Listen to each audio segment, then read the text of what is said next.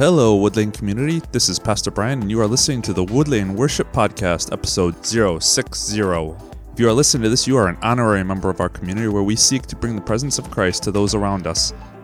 In this week's episode, most people like having some sense of control in their lives. We like to at least think we have an idea what's coming and have a say so in what happens to us. But what if someone else were in control? Would that throw us off, or is there a chance it could be good for us? Let's find out. Most of us like having some sense of control when it comes to our lives.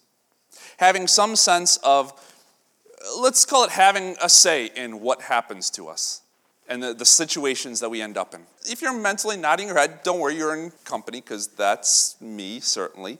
But there are also those times when maybe we wish we weren't in control, that somebody else was going to get the responsibility. If you ever played sports and let's say five seconds left in the game, in a basketball game, and coach huddles everybody together, says, All right, you're going to feed the ball to Jerry, and he's going to wait until there's one second left on the clock, and then he's going to shoot the winning three pointer, and he's going to make it. No pressure. There are times you want to be in that spot, and there's times when you're like, Please, please, please feed the ball to somebody else. I don't want that. I get that as well. I've been there too. If you've ever flown in a plane, I guarantee you do not want to walk into the fuselage and see me in the pilot seat. Not gonna go well. If you're having surgery and you see me walk into the room with scrubs on, run. I don't care if you're having leg surgery, run. Won't turn out well. What is that line between I want to have control in this situation or I don't want to have control? Or I don't want to have the responsibility that comes with it. What is that line between you have control or the potential for control and no, you don't? If you want to avoid a whole lot of agony, it's really important to be able to make that distinction and make it correctly. Let's pray together. God, thank you for blessing us with your word. Use this day to transform our lives, we pray. Amen. Well, as we get closer to Easter, it only being seven days away, believe it or not, we have to recognize that the path to the empty tomb still goes through Good Friday.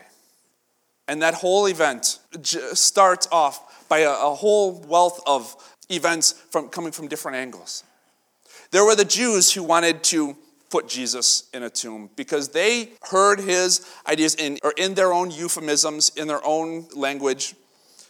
Jesus was saying, I am God. And the Jews were throwing up their hands like, this is not right.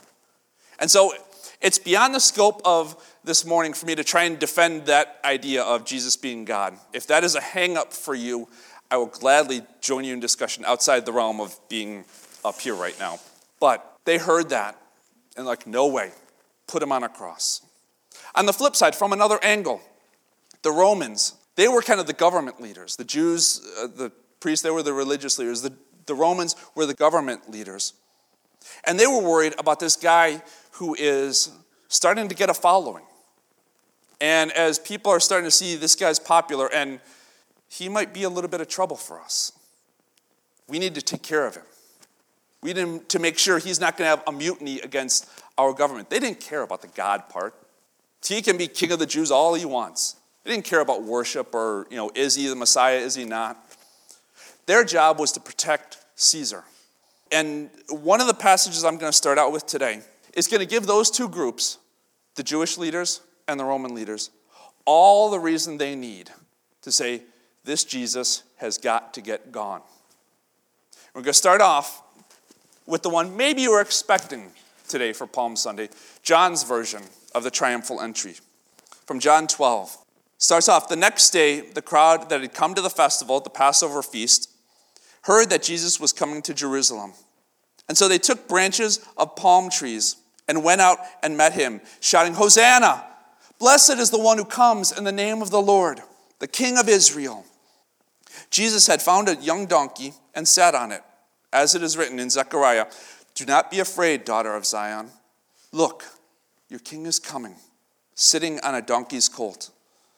His disciples did not understand these things at first, but when Jesus was glorified, then they remembered that these things had been written of him as and had been done to him. So the crowd that had been with him when he called Lazarus out of the tomb and raised him from the dead continued to testify. It was also because they heard that he had performed this sign that the crowd went to meet him. And the Pharisees then said to one another, You see, you can do nothing. Look, the world has gone after him. This is the word of our Lord. Thanks be to God. Well, as these people gather at the roadside, they're looking for a Savior. Catch that word that they were saying, Hosanna. It means save us. The crowd had something right. They recognized they could not save themselves. Now, the place where they start to go wrong is they thought they couldn't save themselves because their armory wasn't big enough, because their army wasn't well trained enough or strong enough. So when they asked for a savior, they were looking for a king, as the earthly world would know it. They were looking for a general. They were looking for somebody who was going to overthrow Rome so that they would be rid of their oppression, be a free people. And God would give them so much more. Like they were going to fly into a hurricane on a plane, and they know they've got the best pilot ever at the controls. The fact is, this gift that God is giving them comes with a few stipulations. Those are what we're going to go over today. Start off, hopefully, this is not too much of a stretch for anybody, but if Jesus is God, and all these come with the idea, I'm saying this in the way that if Jesus is God, and I believe that he is, then that means we are not. We're not the ones who are always in control. So I say one of the ways that we can avoid agony, avoid distress, is to recognize there are some places where we have some control and there are some places we just don't. Now, that can be both a scary thing and a comforting thing at the same time. Let's take the idea of telling somebody about Jesus, even a loved one. Whether or not they come to know Jesus as Lord and Savior does not depend on your ability. That can be a comforting thing. I do not want the responsibility of my three children and their eternal destiny built on whether or not I am good at persuading somebody. I don't want that kind of responsibility. I know there's a part where I have that among this community as your pastor, but the comforting part is it's not entirely built on how good I am or how good you are. Jesus has control over that, has had control, and has had it worked out since before we even came onto the scene. We can take comfort in that. Now, this is not to say that we live our lives by throwing the dice on everything that happens. There is a place for us to work to keep ourselves healthy, to build our relationships, to you know, not just live totally fatalistically. But there is a flip side to this as well. As much as there is comfort in Jesus is in control, it also means we don't have control over some of the things that we end up dealing with, some of the situations we end up in.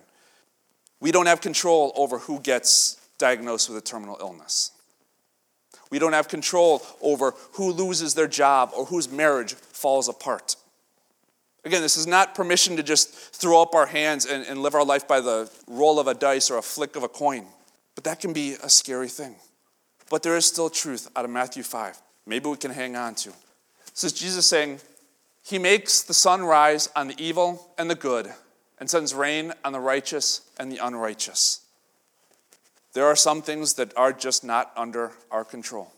That's okay, scary as it might be. But before I go into the next idea that I have, I'm going to kind of pull back into this the theme that has been running this series that we've been doing of one-on-one intersections between one person and Jesus. Just them. Because this is an episode that I'm going to cover that goes on a few days after Palm Sunday. But before we get to Easter itself comes out of Matthew 26. This is the passage that's listed in your bulletin. Jesus talking one on one with the high priest. Now, the chief priests and the whole council were looking for false testimony against Jesus so that they might put him to death. But they found none, though many false witnesses came forward. At last, two came forward and said, This fellow said, speaking of Jesus, I am able to destroy the temple of God and to build it in three days. The high priest stood up and said to Jesus, Have you no answer? What is it that they testify against you? But Jesus was silent. And the high priest said to him, I put you under oath before the living God. Tell us if you are the Messiah, the Son of God. And Jesus said to him, You have said so. But I tell you, from now on you will see the Son of Man seated at the right hand of power and coming on the clouds of heaven. Then the high priest tore his clothes and said, He has blasphemed. Why do we still need witnesses? You have now heard the blasphemy. What is your verdict? They answered, He deserves death. Yes, this is still the word of our Lord. Thanks be to God. If Jesus is God, something has to change in us. Now, let me contextualize this conversation that is going on between Jesus and the high priest. It's who he is, Caiaphas. Top dog in the temple. I mean, religious leader, as powerful as they came, man wise. He is living in a life, a role that has a lot of power, and a life that has a lot of luxury. Let's put it that way. He's the ruler of the temple, if you will, and so he's got probably the cushiest job in Jerusalem. If this Jesus is starting to stir things up, that Rome is going to hear about it, and Rome's going to start getting nervous. Well, the high priest knows I need to squash this. Because if I can't keep this guy at peace, keep him contained, Rome's going to find out. Rome's going to start asking him because he's in charge. Hmm, why can't you keep this Jesus of Nazareth under wraps? Why are you letting him bother us? And Rome is going to come in, probably knock him out of power, and he's going to lose that cushy lifestyle. The fact is, if Jesus really is God, then something has to change in us. This is a simple way to say, a simple example because it talks about somebody else to say, if Jesus is God, we bow to him, not the other way around. The high priest, I honestly believe, did not get that. And he, that gave him all the motivation it would need. Besides the blasphemy itself, because, yeah, sure, he can blame it on that. But the fact is, if Jesus is God, the high priest has to bow to him. Things change. Paul lays it out in Philippians 2 when he says, Therefore, God highly exalted Jesus and gave him the name that is above every name, so that at the name of Jesus every knee should bend. Yours, mine, the high priest, in heaven, on earth, and under the earth. The fact is, the high priest is not calling the shots anymore. And if Jesus is our Lord, and if he is your Savior, he is also your Lord. We cannot split the two. We cannot have one without having the other. If Jesus is your Lord, we're not calling the shots either. Now, that can be a tough one to deal with. That infringes on our, hey, I want to have some control. I want to say what I want to do, what is going to happen to me. I believe, honestly, uh, with some of the people that I've talked to that keep Christianity at arm's distance, this is one of the things that makes them do that. If Jesus is who you say you, he is, that means I'm not king of my own universe. I don't like that idea. So you keep your Jesus out there. It's a hard truth, but the good thing is it's not the final truth. Because if Jesus is God, then there is hope. I know if you've been around for a while, you hear I keep bringing up this theme, but I will keep bringing up the theme of hope until there is the day that we don't have any need for hope anymore. When that day comes, there's going to be a lot more else going on because, you know, heaven, then we get to see hope face to face. But I digress a little bit. Verse 64 Jesus said to the high priest, You have said so. He says, Yeah, I am the Messiah, I am the Son of God. But I tell you, from now on, you will see the Son of Man seated at the right hand of power and coming on the clouds of heaven. Now, this sounds like one of those abstract, ethereal kind of verses. Like, what am I supposed to do with that? What does that do for me while I'm here trying to you know, live this life day to day? How does this impact me? Well, the fact is, it reminds us that Jesus has authority and Jesus has power. Now, that leads to hope for this very reason. That very Jesus, who has that authority, who has that power, who has that strength and that might, as we've sung about in various ways across this service, he left heaven for you. I only showed a, a tiny bit of Philippians 2, but that passage starts off the, saying he considered the glories of God were not worth, he didn't have to hang on to them, so he humbled himself, even to the point of being a servant, a slave, even to the point of death. Left all those glories of heaven, left all those glories that the high priest would not leave.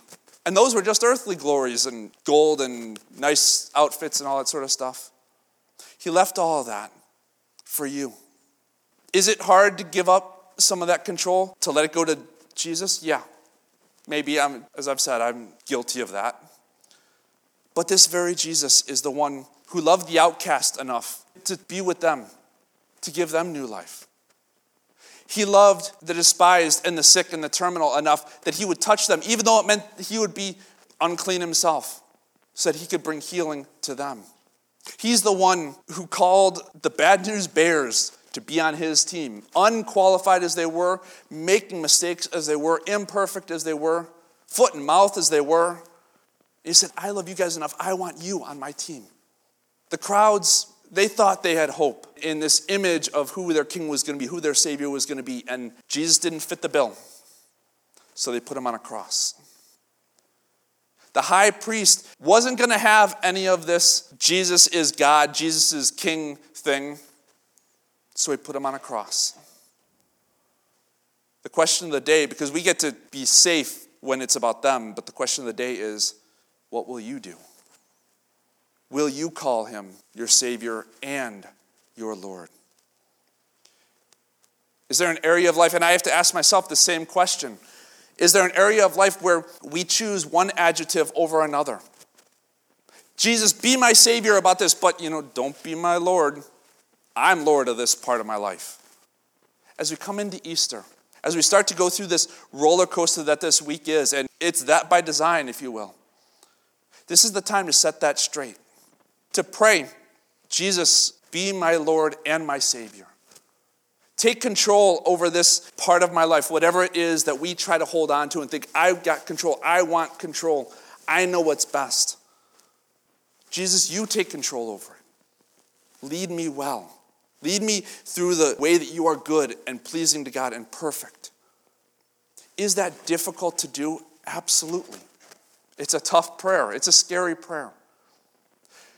But the very Jesus who left heaven to walk among us gave us his Holy Spirit to get us through those day to days when it's tough, when we want to hang on to the control, when we want to hang on to a certain part of our lives and not let the King of the universe have it.